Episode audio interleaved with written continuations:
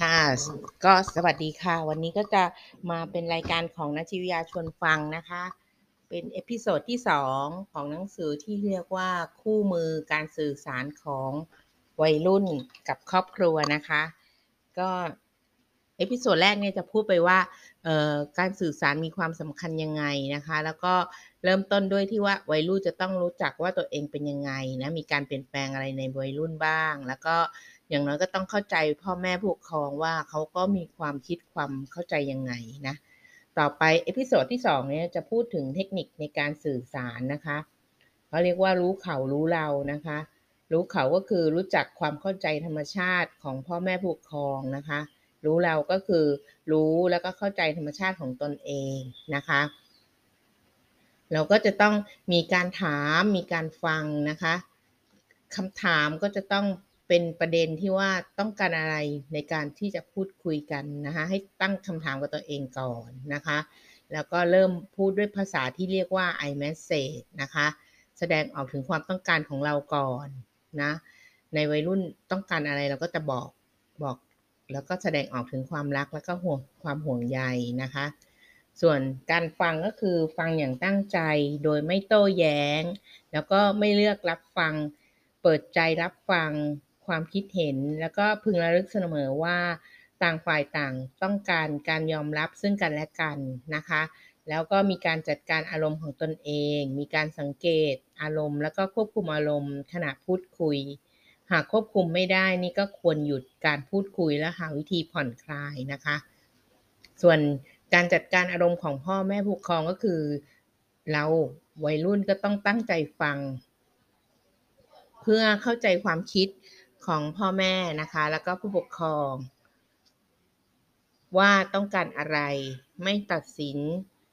ความคิดหากเป็นเรื่องที่ก่อให้เกิดความขัดแย้ง ก็ควรหลีกเลี่ยง หรือยุติการพูดคุย หรือใช้วิธีที่ทำให้พ่อแม่อารมณ์เย็นลงนะคะ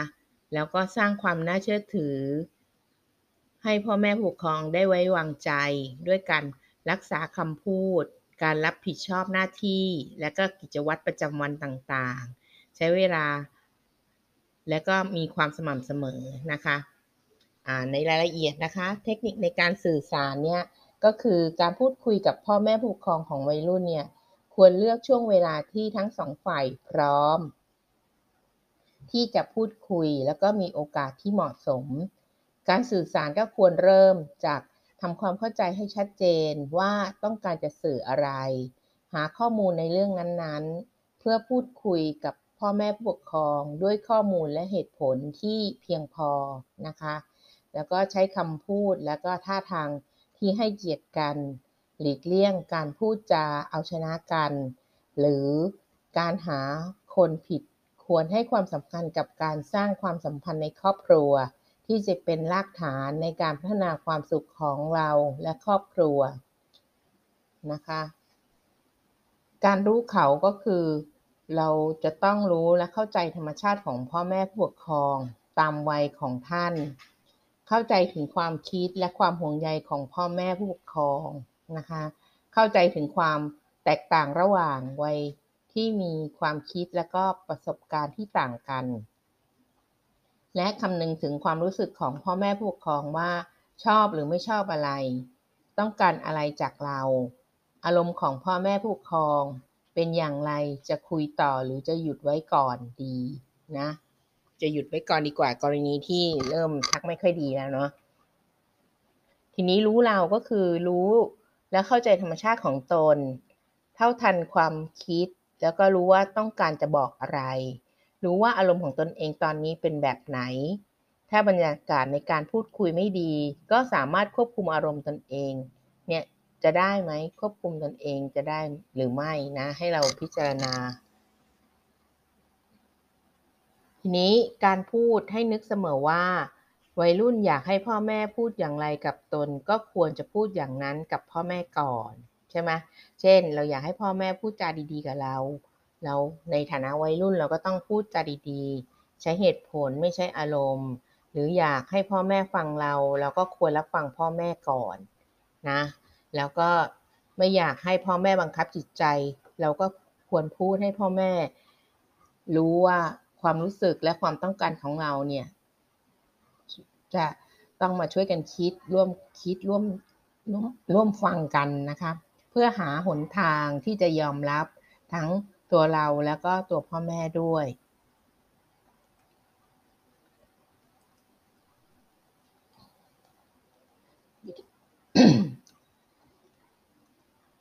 วิธีการนะคะในการสื่อสารที่ได้ผลดี ควรใช้สื่อสารด้วยภาษา iMessage ที่แสดงความต้องการของเรา และสะท้อนถึงความรัก ความห่วงใย ผู้ฟังจึงจะรู้สึกอบอุ่น แล้วก็มีคุณค่า เกิดความเข้าใจที่ดีต่อกันทำให้เกิดความขัดแย้งทางอารมณ์ลดลงนะคะ เป็นการสื่อสารที่ใช้เหตุผลมากกว่าอารมณ์ และไม่ทำให้ผู้ฟังรู้สึกถูกตำหนิ ทีนี้เรามาดูขั้นตอนของการสื่อสารด้วย iMessage นะคะ ก็เริ่มด้วยบอกความรู้สึกของเราเอง และเริ่มประโยค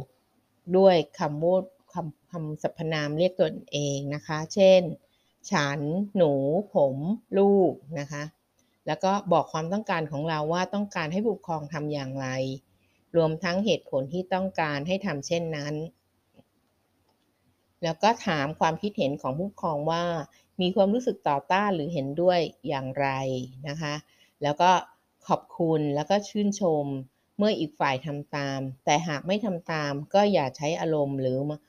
และมาพูดคุยด้วยเหตุผลว่าจะแก้ไขกันอย่างไรนะคะ เช่นตัวอย่างนะทำไมพ่อไม่ออกกำลังกายบ้างเนาะอันนี้จะมีตัวอย่างการใช้คำพูดที่เป็น iMessage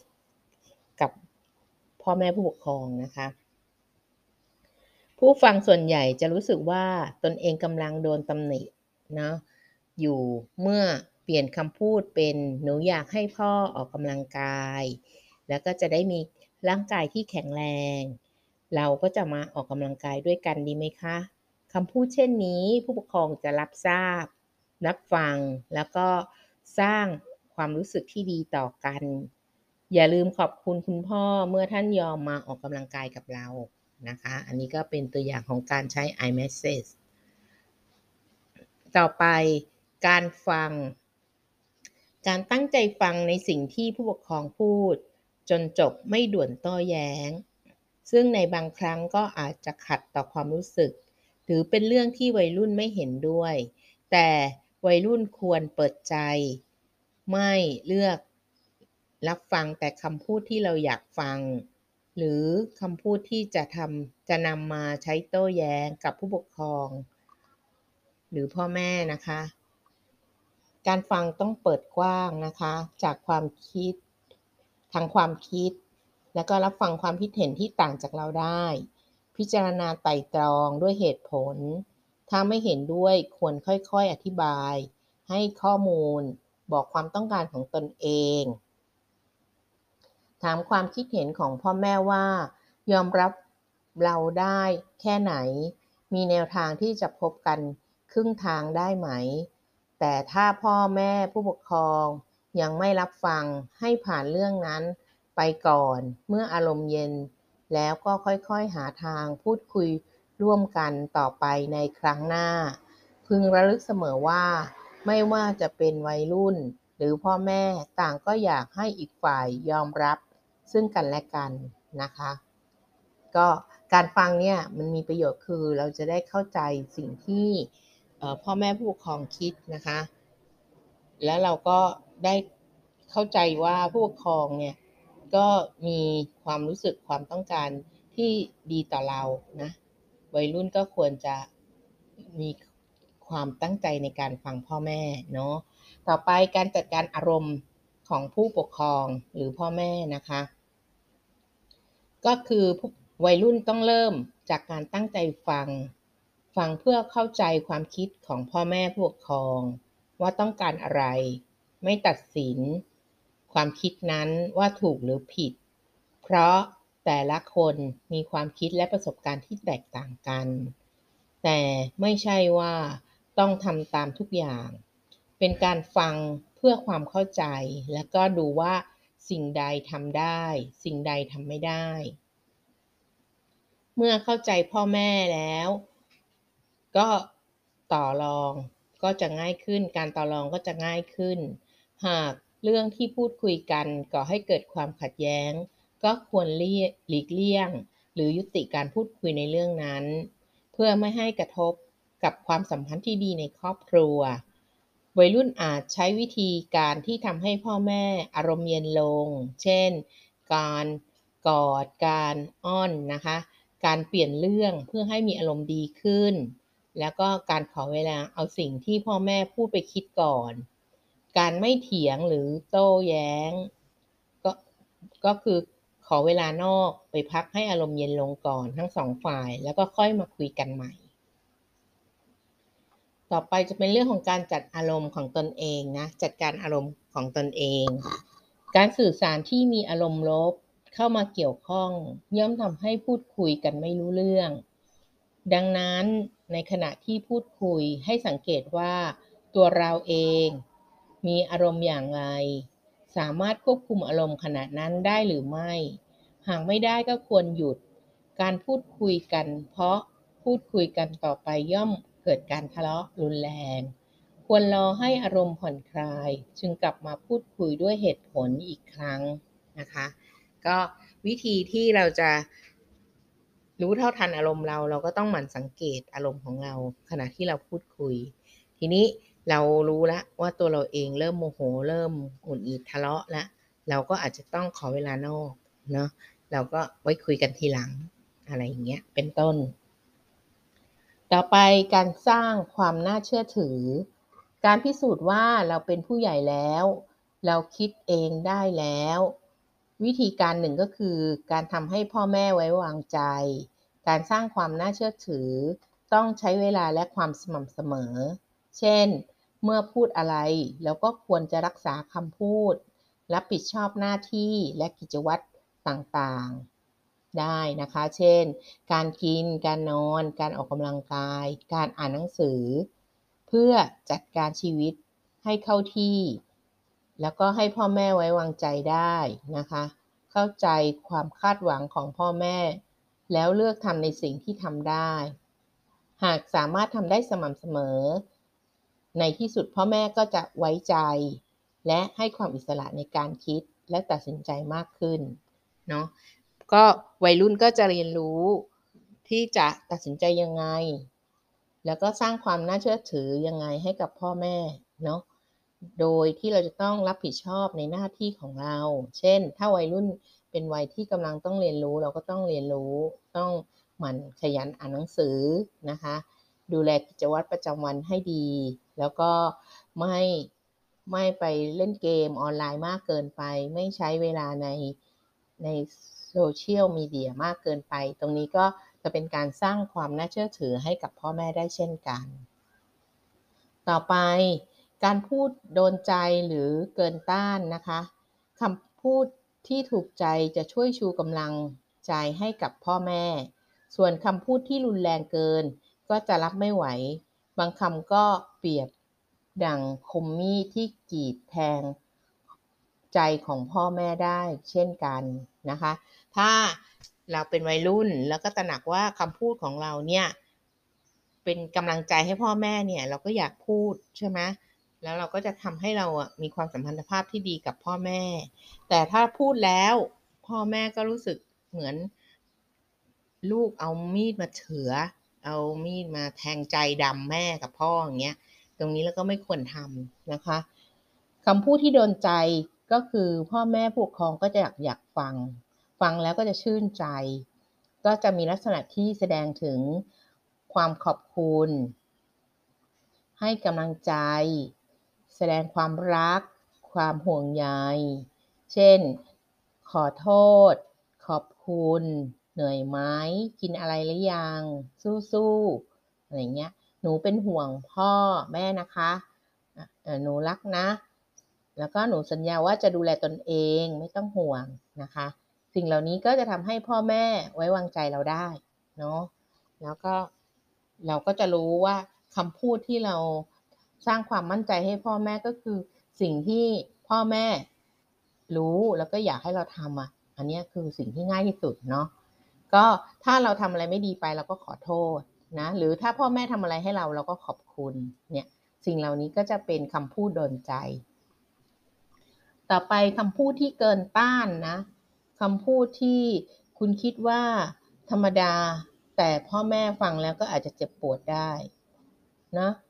เออเด็กบางคนเนี่ยเขาก็พูดแบบหน้าซื่อๆใสๆอะนะแล้วก็ไม่ได้คิดว่าพ่อแม่จะรู้สึกเจ็บปวดนะ เราก็เริ่มเลย ถ้าเรารู้เท่าทันอารมณ์ตนเองก่อนนะ วัยรุ่นเราก็ต้องพอ พอแล้วรู้แล้วก็ต้องหยุดนะ มีอะไรอีกไหมไม่มีอะไรก็จะวางสายแล้วนะ เสียเวลาคำพูดเหล่านี้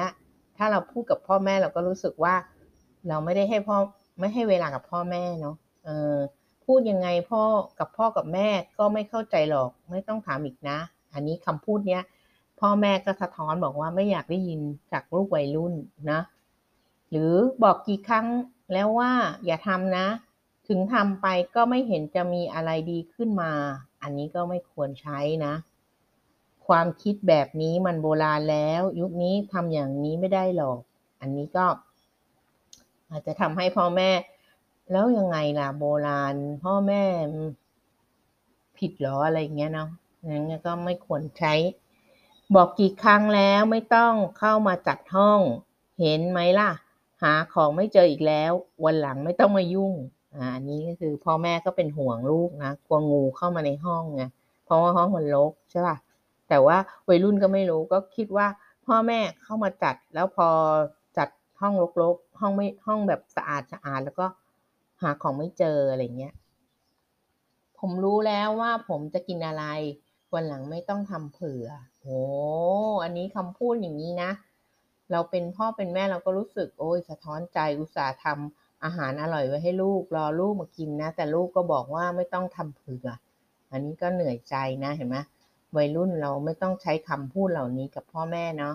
ผมโตแล้วผมรู้ว่าผมจะต้องทำยังไงพูดอยู่ได้ลำคาญอะอันนี้ก็ เป็นการใส่อารมณ์มาด้วยเนาะของเก่าๆ พวกนี้เก็บไว้ทำไมลกบ้านเปล่าๆ ใช้การอะไรก็ไม่ได้ อันนี้ก็ไม่ควรพูดเนาะทำไมถึง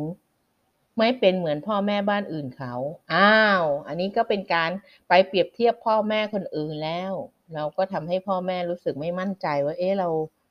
เราเลี้ยงไม่เหมือนบ้านคนอื่นหรือไงเนาะ อันนี้ก็ไม่ควรใช้ ถ้าไม่รู้อะไรก็อย่าพูดดีกว่า อันนี้ก็ไม่ควรใช้ ถ้ายังเป็นแบบนี้อยู่ก็ไม่ต้องมาคุยกันอีก เอาวัยรุ่นก็ใจร้อนนะ ถ้าไปอยู่ที่อื่นมันก็คงจะดีกว่านี้ อ้าว หยุดพูดสักทีได้ไหม ไม่อยากฟัง อยากอยู่คนเดียวอย่ามาวุ่นวายได้ไหม ก็จะเห็นนะคะว่าตัวอย่างคำพูดเกินต้านเนี่ยก็คือเป็นอย่างนี้แหละ คือเป็นคำพูดที่ธรรมดาธรรมดาแต่ฟังแล้วก็พ่อแม่เจ็บปวดใจ เพราะฉะนั้นถ้าเรา เคยทำไปแล้วก็ไม่เป็นไรงวดหน้าเราก็ไม่ทำแล้วนะ เราก็จะไม่พูดอย่างนี้แล้วนะอันนี้ก็เป็นวัยรุ่นที่จะต้องทำความเข้าใจว่าสิ่งเหล่านี้เนี่ยมันก็เลยทำให้พ่อแม่เนี่ยไม่อยากคุยกับเรา ต่อไปความขัดแย้งนะ